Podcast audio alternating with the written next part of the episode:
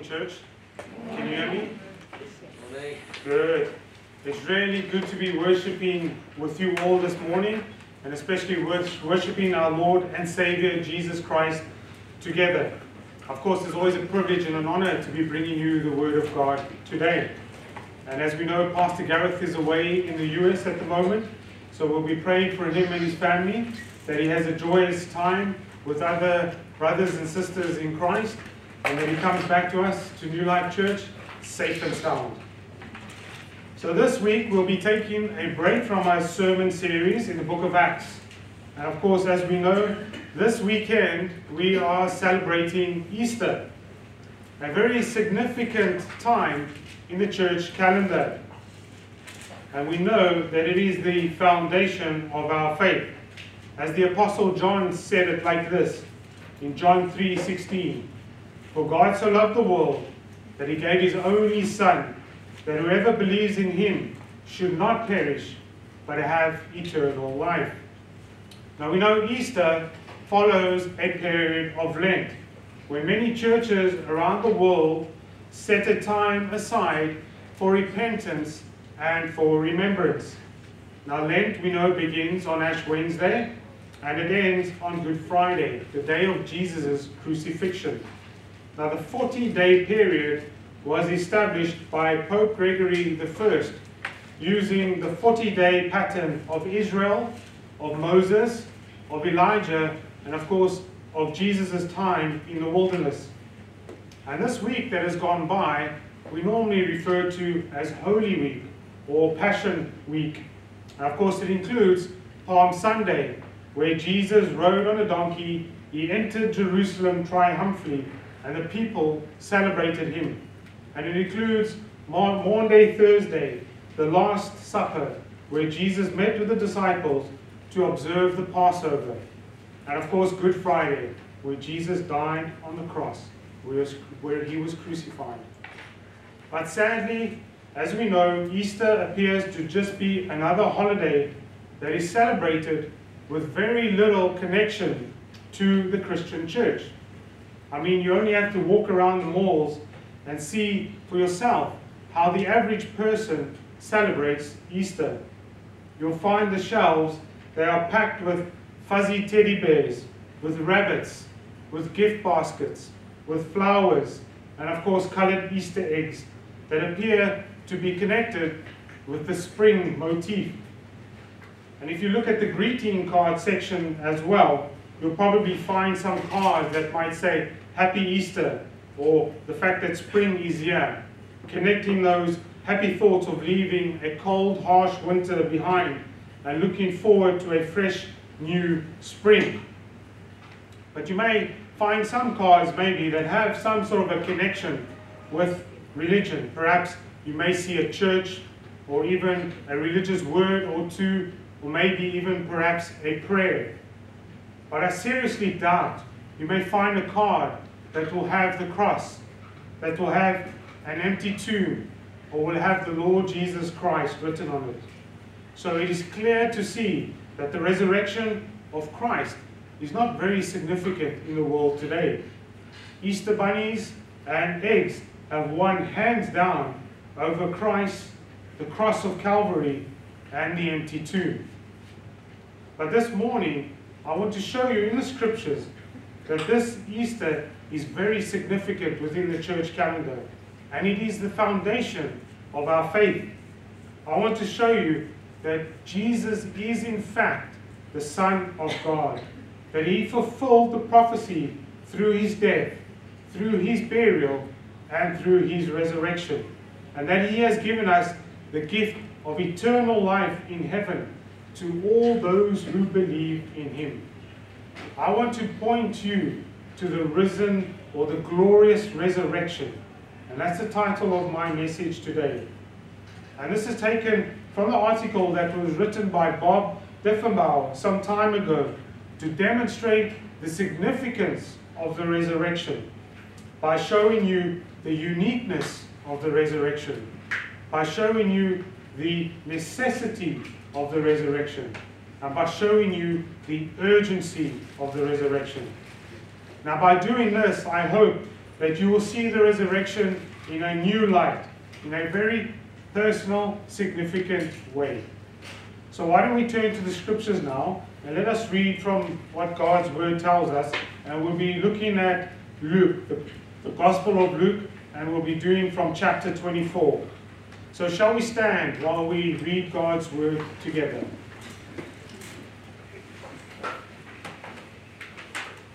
So Luke chapter 24, beginning at verse 1. But on the first day of the week, at early dawn, they went to the tomb, taking the spices that they had prepared.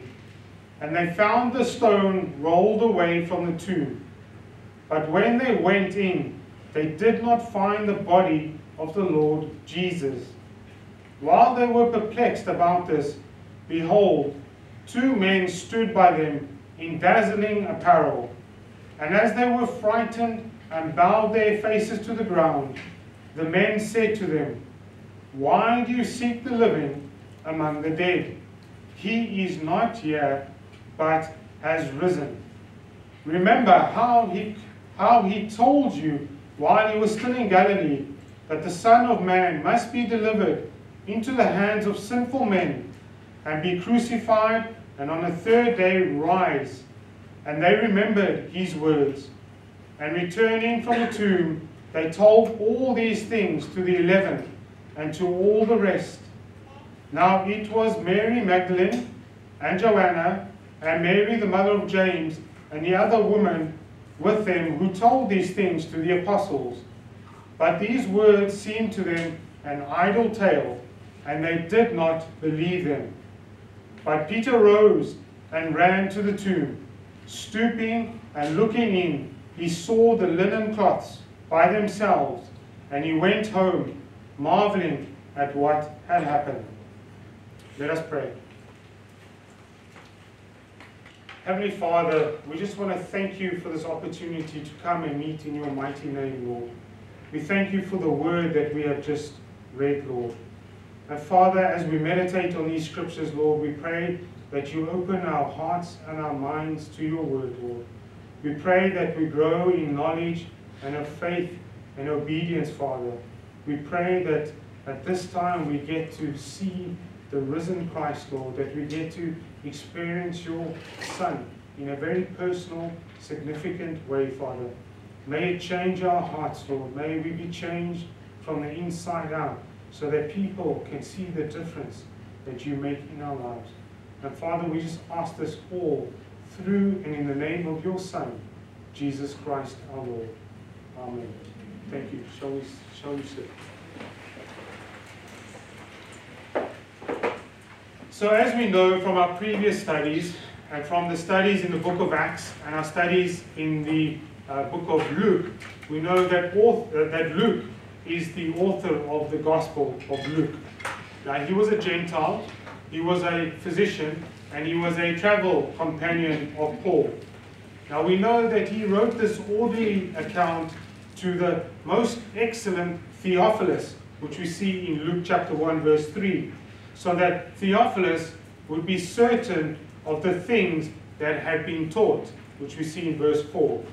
However, I'm sure that Luke intended for this to reach a much wider audience as well.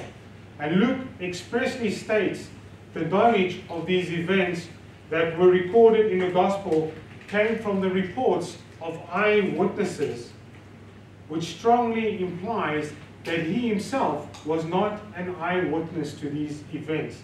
However, his aim was to write an orderly account of the life of Jesus' ministry. And this, of course, we know was done under the inspiration of the Holy Spirit.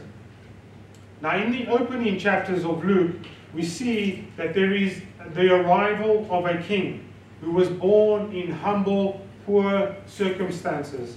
This account shows that Jesus was indeed a teacher and a prophet who calls on people to live and lead a different way of life, where the poor are called and are cared for, where the people find forgiveness of their sins and their failures. Of course, we know Jesus went from town to town inviting people to follow him, to live under God's reign, to live under God's rule. And Jesus performed many signs, wonders, and miracles, where the people of Israel began to hope that he would rescue them from the Romans and that he would set up a new kingdom, a kingdom of peace and a kingdom of justice. In other words, that Jesus would bring them the kingdom of God.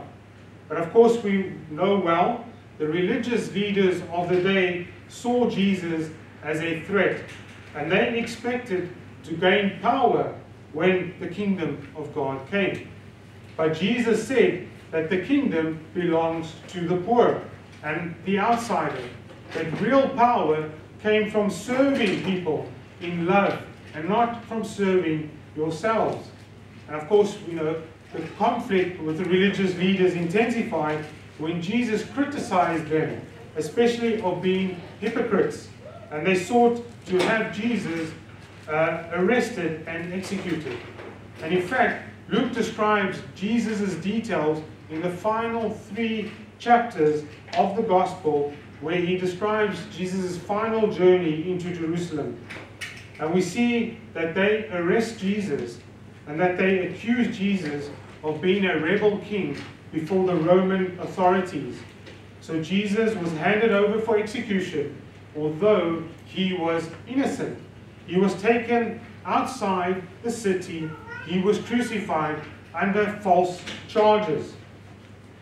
And then at the end of chapter 23, Luke describes that following Jesus' uh, crucifixion, we see Joseph of Arimathea, who was the member of a council, who was a good and a righteous man, indicating that he was a believer.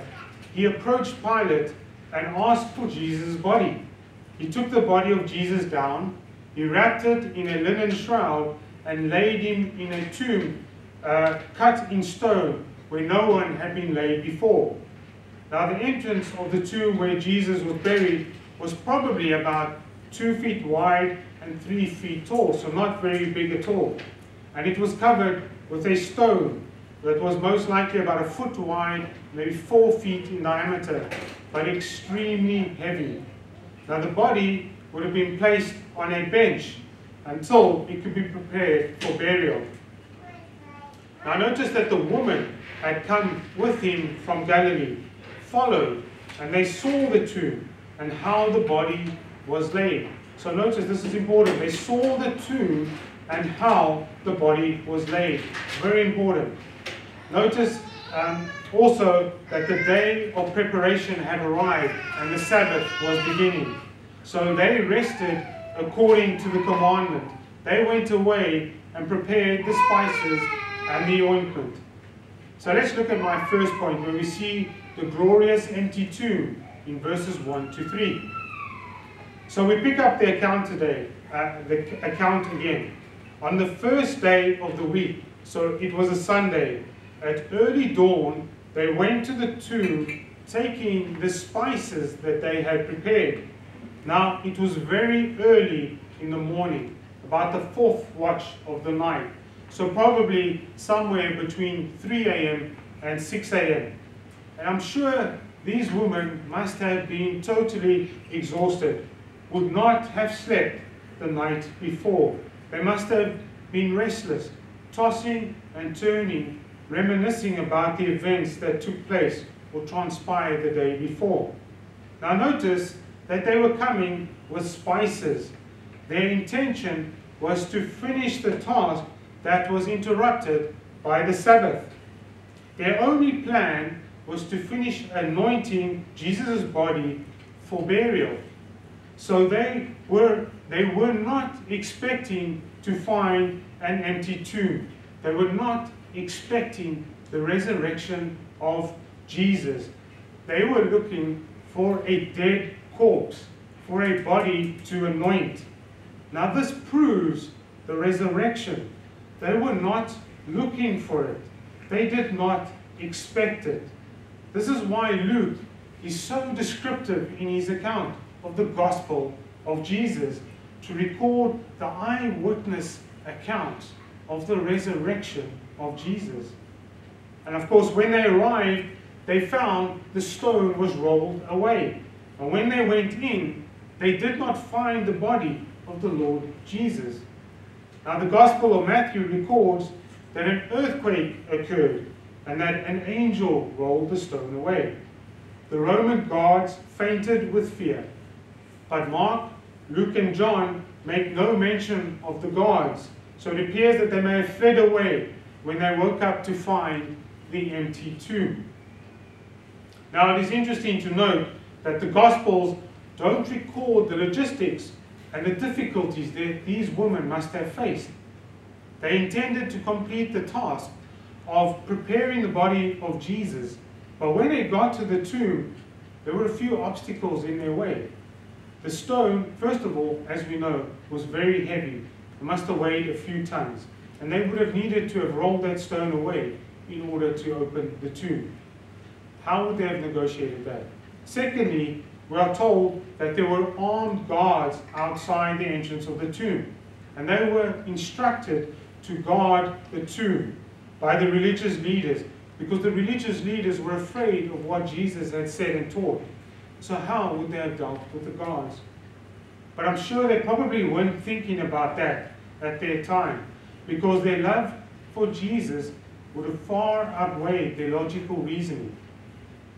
Now, it is also interesting to note that if you review the arguments of the skeptics of the resurrection, they never deny the empty tomb. Those who don't believe that Jesus rose from the dead don't have a problem with the empty tomb. So they come up with a few theories to suggest why the tomb was empty. So, firstly, some of them say that it was the disciples that stole the body of Jesus Christ. Now, of course, we know if we read the historical accounts of the Gospels, I doubt the disciples would have been any, in any mood or any position to have stolen the body of Jesus.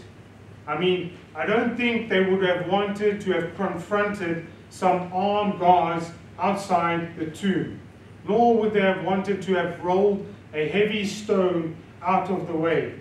I mean, think about it. They were devastated. They were in mourning. If you recall, Peter fled the scene and they were hiding in the room, in the upper room. So, probably highly unlikely. Now, secondly, if the disciples didn't steal the body of Jesus Christ, then maybe it was the Jews who stole the body of Jesus Christ. However, that doesn't make any sense either.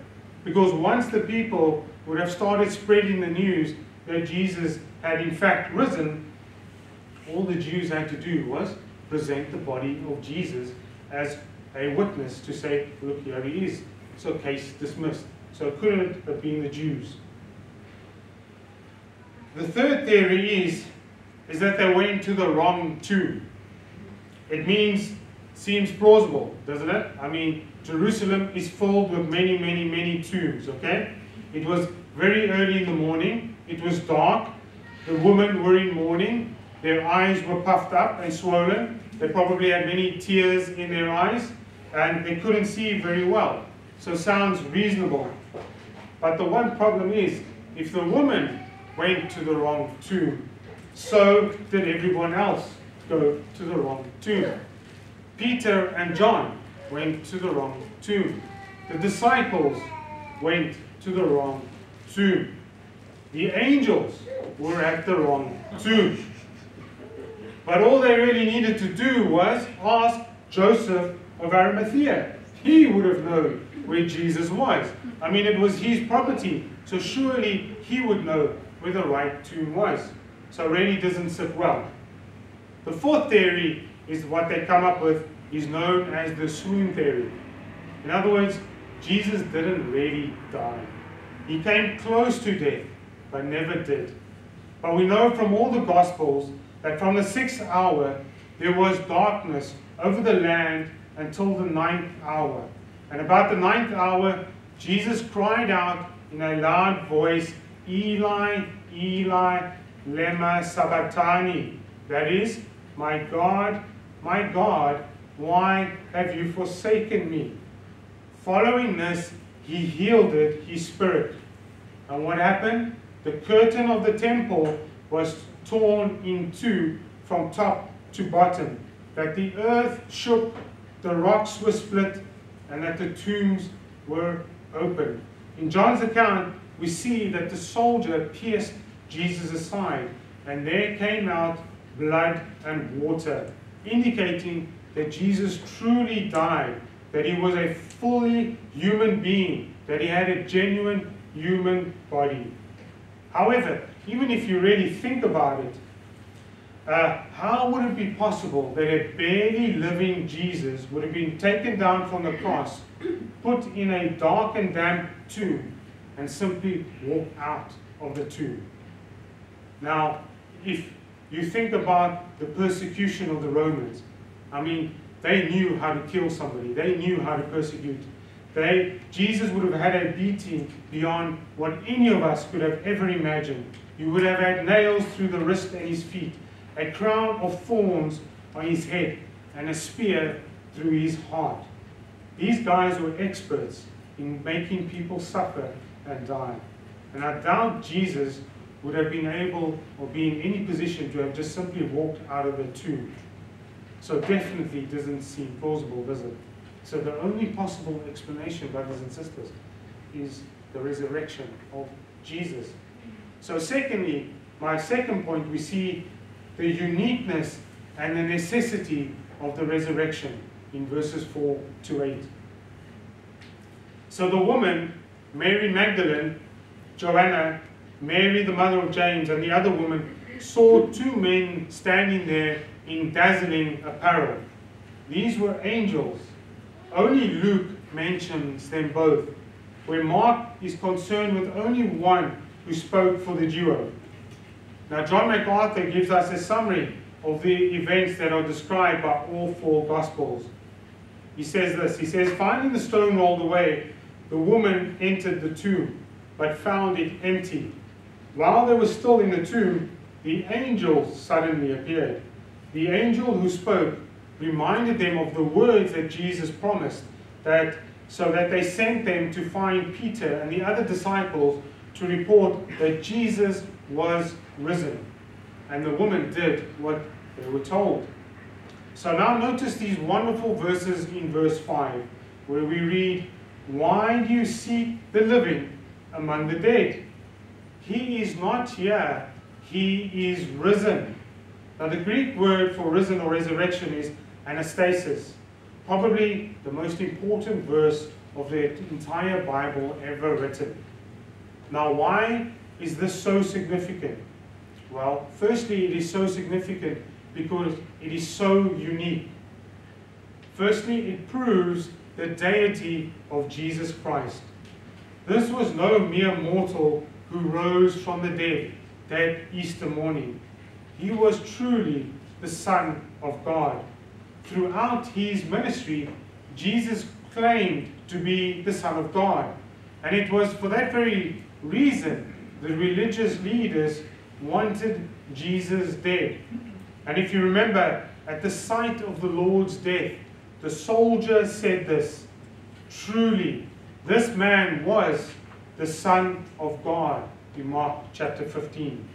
And Paul wrote also in his greetings, in his letter to the Romans, he said this in chapter 1 Paul, a servant of Jesus, called to be an apostle, set apart for the gospel of God, which he promised beforehand through his prophets in the Holy Scriptures concerning his Son, who was descended from David according to the flesh, and was declared to be the Son of God in power according to the Spirit of holiness by his resurrection from the dead, Jesus Christ our Lord.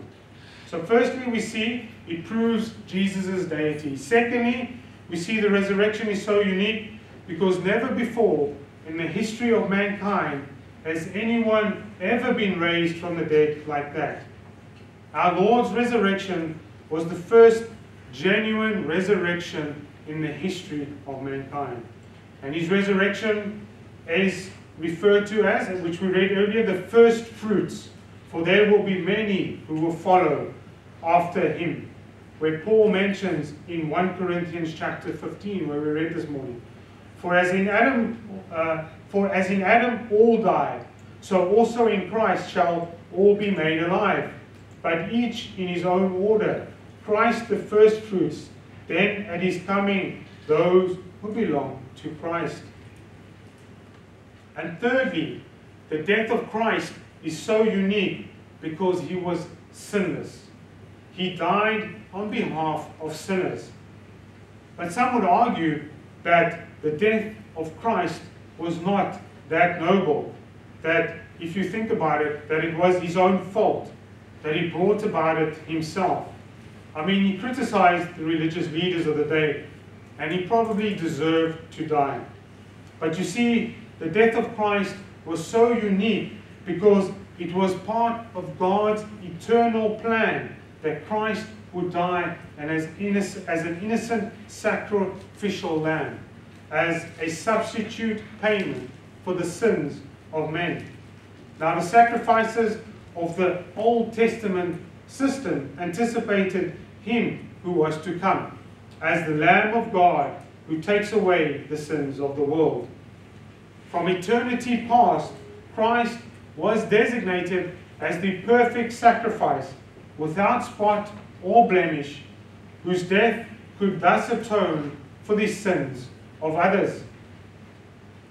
The, writer in Hebrews in chapter 9 says it like this But when Christ appeared as a high priest of the good things that have come, then though the greater and more perfect tent, not made with hands, that is, not of this creation, he entered once for all into the holy places, not by means of the blood of goats and calves, but by means of his own blood, thus securing an eternal redemption. For if the blood of goats and bulls and the sprinkling of defiled persons with ashes of a heifer sanctify for the purification of the flesh, how much more will the blood of Christ, who through the eternal Spirit offered himself without blemish to God, purify our conscience from dead works to serve the living God. So the New Testament speaks of the cross of Christ as an act of redemption. Now, in its most basic sense, redemption has to do with some kind of purchase or a transaction that takes place where it is a purchase for someone else. Christ paid for our salvation in full with his life. However, it is also important to note that the work of Christ did not begin uh, when he was born. It began in eternity past, and we refer to this as the covenant of redemption. This is a pact or an agreement that takes place within the Godhead itself, within the triune God where the Father, He designed the plan of redemption. And the Son, He was assigned the task to accomplish the redemption. And the Holy Spirit, who was tasked in applying this redemption to our lives. So thank God for this plan. For without it, we would be living without any hope whatsoever. So we see the uniqueness of the resurrection of Christ. But let's look and see why it was so necessary. So, like the uniqueness, we see the resurrection was necessary to prove that Jesus was indeed who he claimed to be, that our Lord was clearly the Son of God, which was the reason the religious leaders wanted him dead. The resurrection of God was proof that the Lord Jesus was who he claimed to be, was the Son of God. Secondly, the resurrection was necessary to prove that Jesus had accomplished what he promised to do, what he actually set out to do. The death of our Lord would not have been enough, for we identify with him through his death, his burial, and his resurrection. And it is simply because of this that we are saved. And in 1 Corinthians chapter 15, the great resurrection chapter in the New Testament, Paul argues that apart from Christ's resurrection, we would have no hope.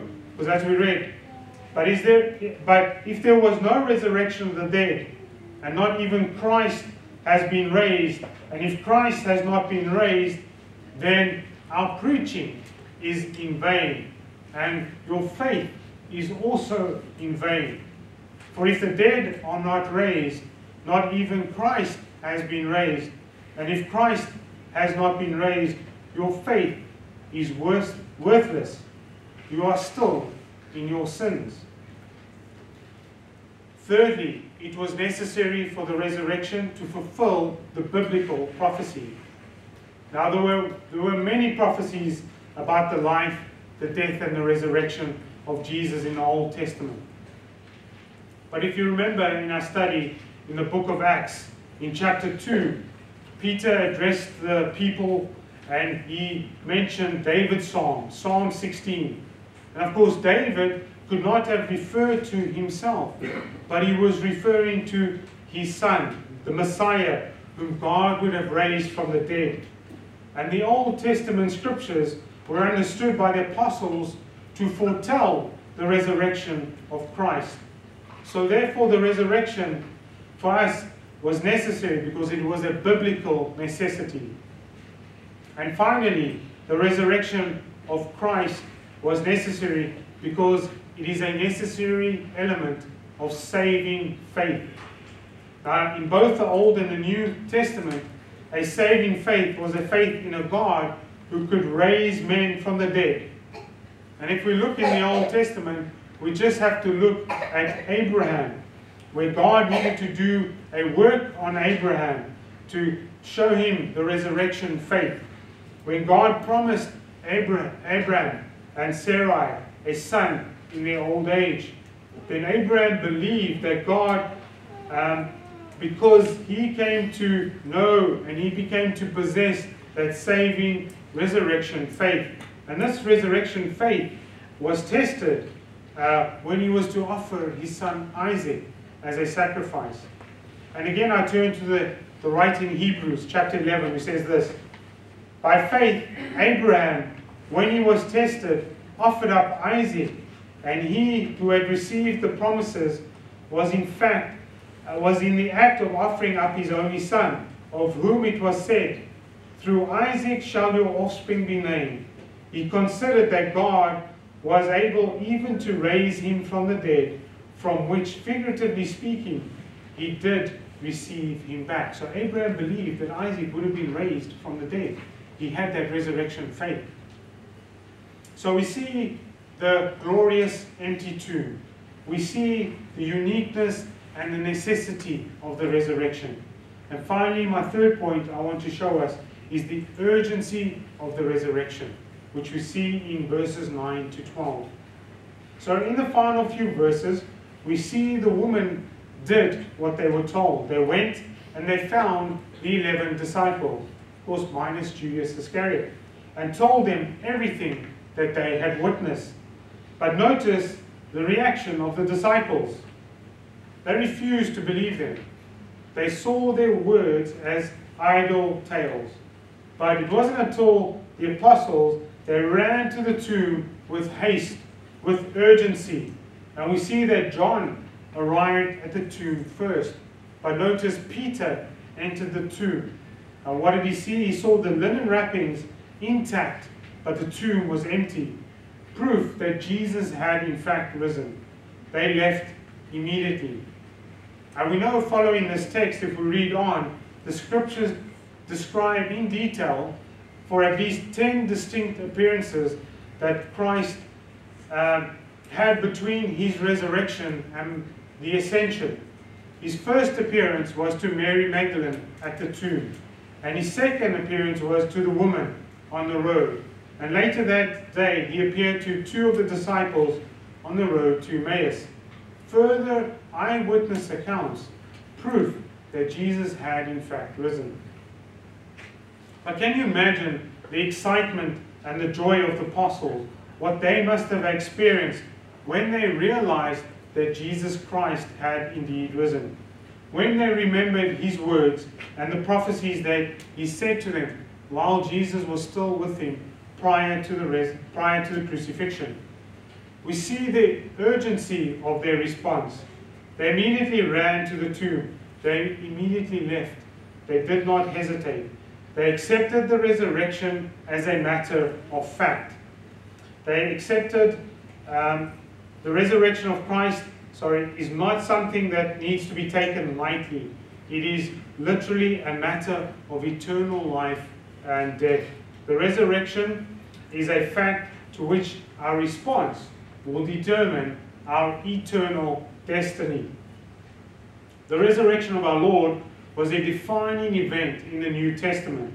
It was an event that brought about some significant changes that is not often mentioned or spoken about.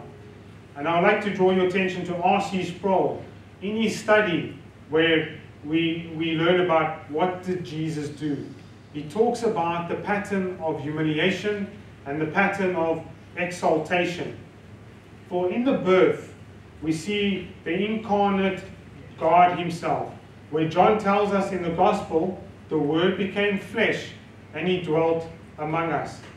The eternal second person of the Trinity takes upon Himself the human nature for the purpose of redemption.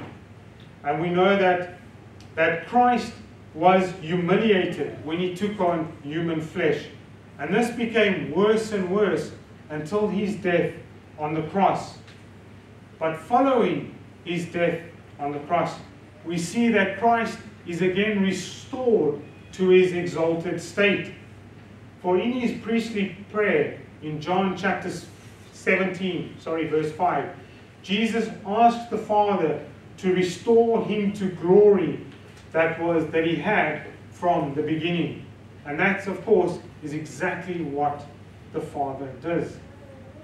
But in order for us to celebrate in the resurrection, we need to grasp the seriousness of our very own condition.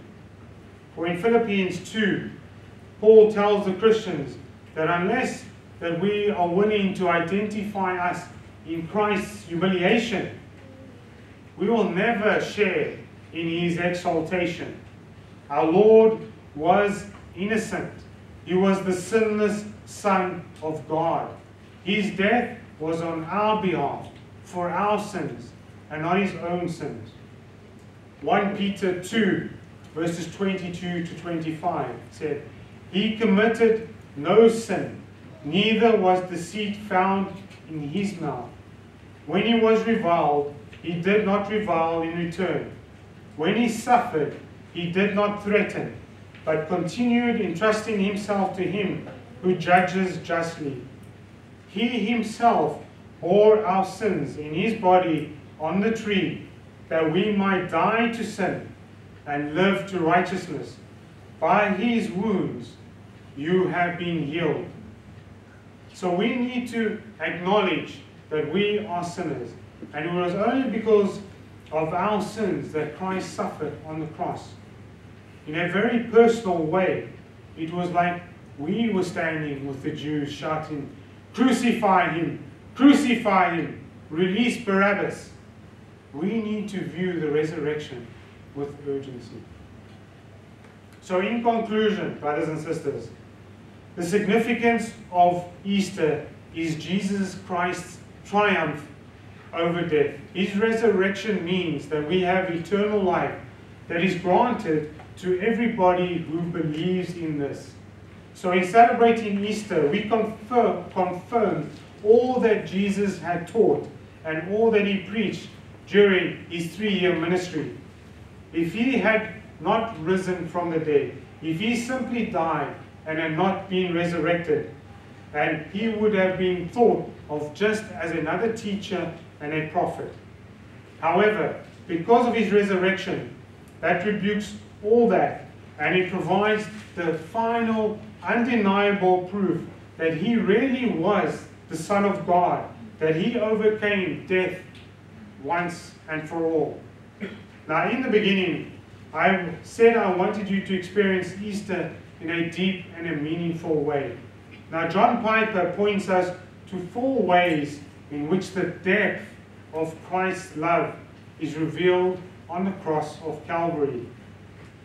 Firstly, you know the depth of his love for you by what it cost him. He sacrificed his love for you, and that assures a deeper love that you can possibly ever imagine. It cost him more than a few cuts, scrapes, or bruises. He died for you, he died for me. Secondly, the depth of someone's love for us is how little we deserve it.